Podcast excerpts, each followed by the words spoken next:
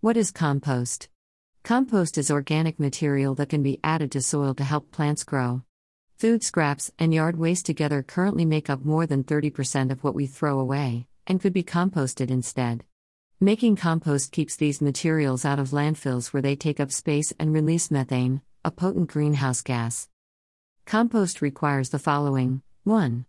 Browns, dead leaves, twigs, branches. 2. Greens, grass clippings, coffee grounds, vegetable waste are examples. 3.